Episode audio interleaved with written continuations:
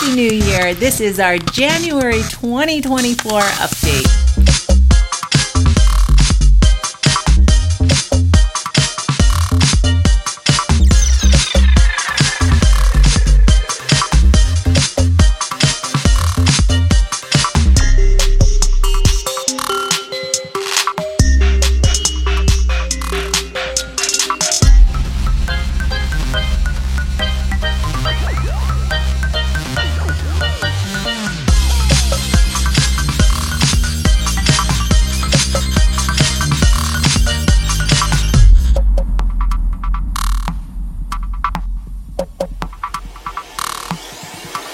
The December median price for single-family homes was nine hundred ninety-six thousand five hundred dollars, five point one percent lower than December twenty twenty-two. For condos, it was five hundred ten thousand dollars, one point five percent higher than December twenty twenty-two. Demand continues to fall with nine point nine percent fewer single-family homes and twenty-four point four percent fewer condos sold this December compared to the same time last year. Single-family home sales have fallen twenty-three consecutive months, and condo sales have dropped for nineteen straight months. The number of available properties, both single-family homes and condos, appears to be stabilizing, yet scarce. There are still only two point eight months of single-family home and three point two months of condo inventory. As always, you can visit stott dot com and look at detailed monthly statistics.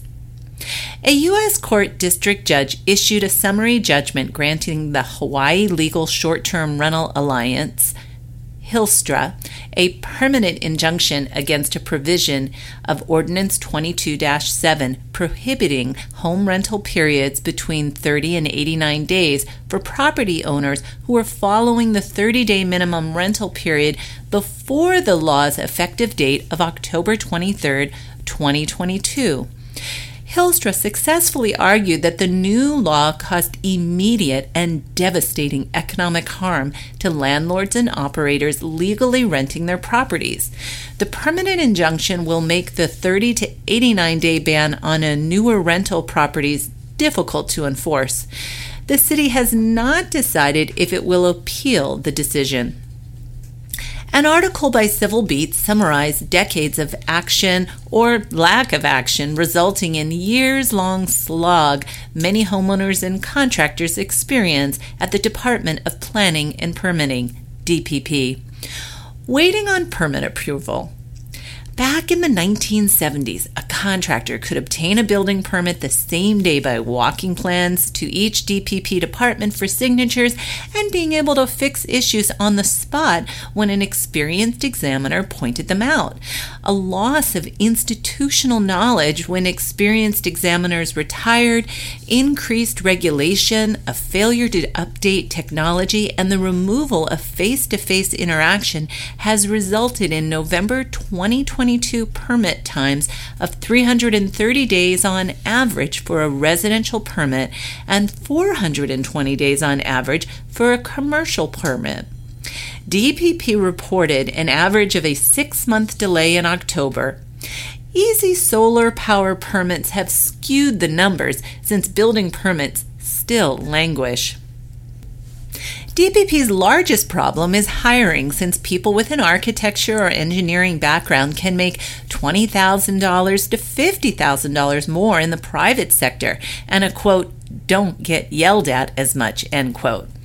Additionally, the Honolulu City Council issued a rash of new regulations from two thousand sixteen through two thousand twenty, requiring D P P to establish a new department and additional review step. D P P's director has received additional funding to hire people to reduce the backlog. However, contractors are still waiting, quote, longer than ever, end quote, for a permit in the meantime. National home sales fell to a thirteen-year low in October, and November sales rose slightly above October's low due to lower mortgage rates. The Federal Reserve's interest rate hikes have seized up the resale housing market and negatively impacted related businesses like furniture and home improvement stores. The furniture industry and home improvement sector have experienced four straight quarters of falling sales, resulting in fewer jobs. Employment related to real estate has stagnated, and some real estate agents are reconsidering their career path, particularly after the court verdict that may impact the way clients pay buyer's agents. Economists think mortgage rates will have to drop at least an additional percentage point before more sellers become willing to trade their currently low mortgage rates for a new home with a higher rate. Some good news came in the form of growing new home construction and a rise in building permits. The Hawaii Tourism Authority, H T A, reported seven hundred thirty-one thousand two hundred thirty-three visitors arrived in Hawaii this past November, essentially the same number arriving in November prior.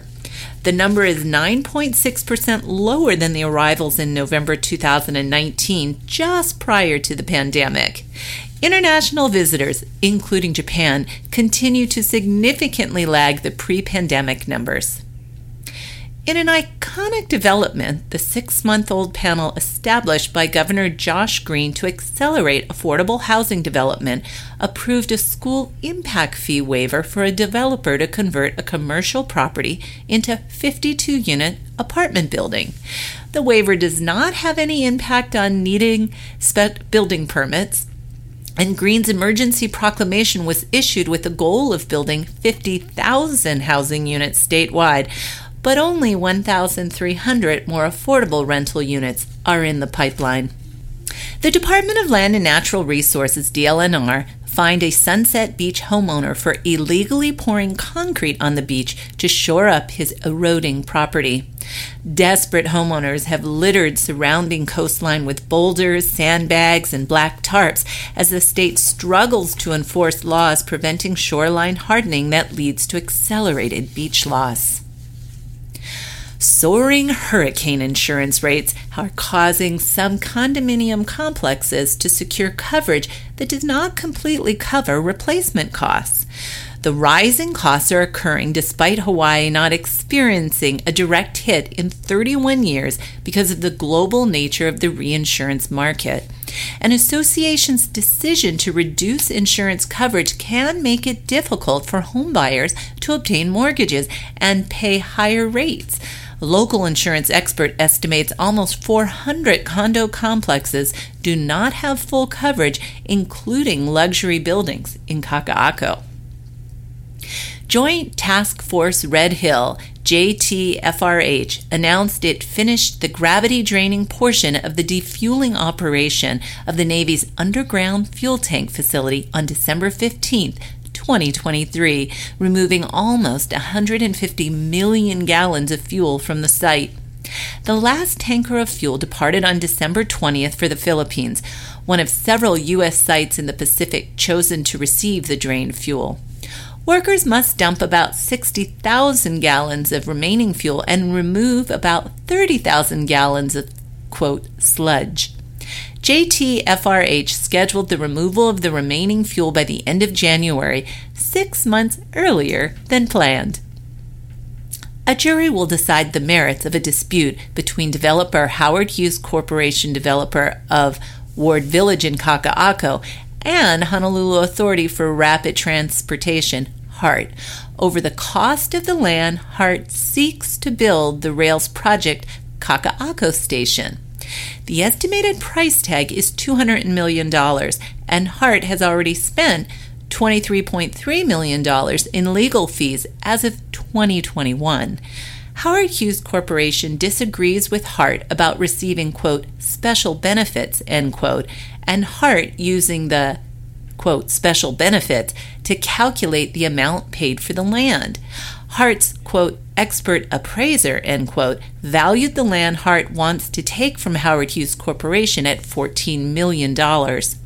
There is no current plan to build the Kaka'ako Station at the heart of the dispute after Mayor Blangiardi postponed the construction of the final one point two five miles of the line because of cost overruns.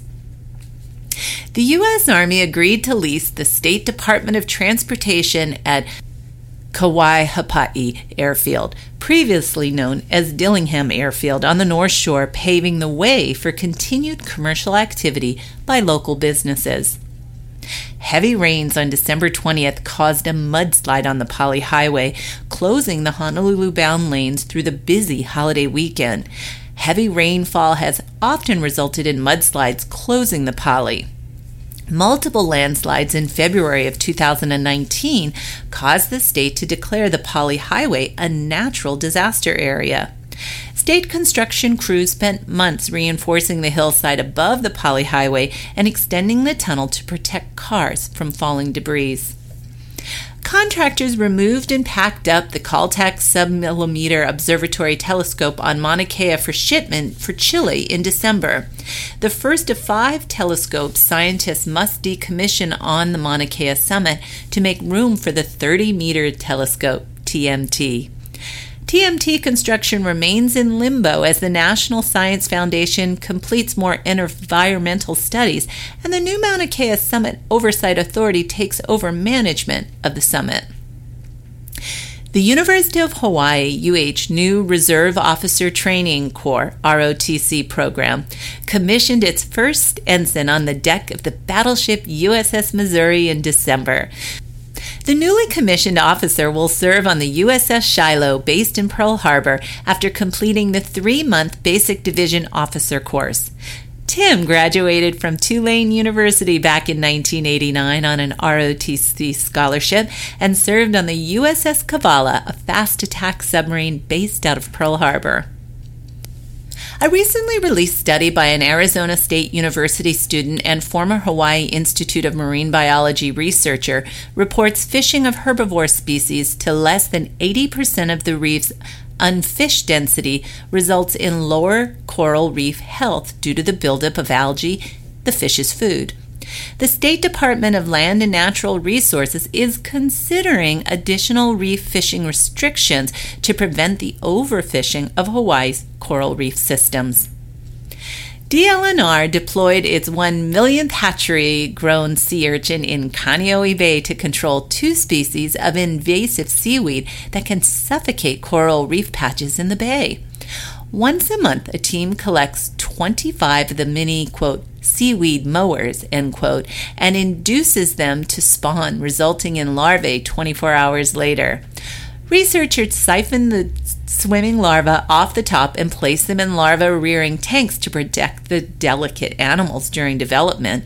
And after twenty-eight days, the team grows a biofilm on clear corrugated roofing material that the larvae attach to and start to look like little urchins called spat.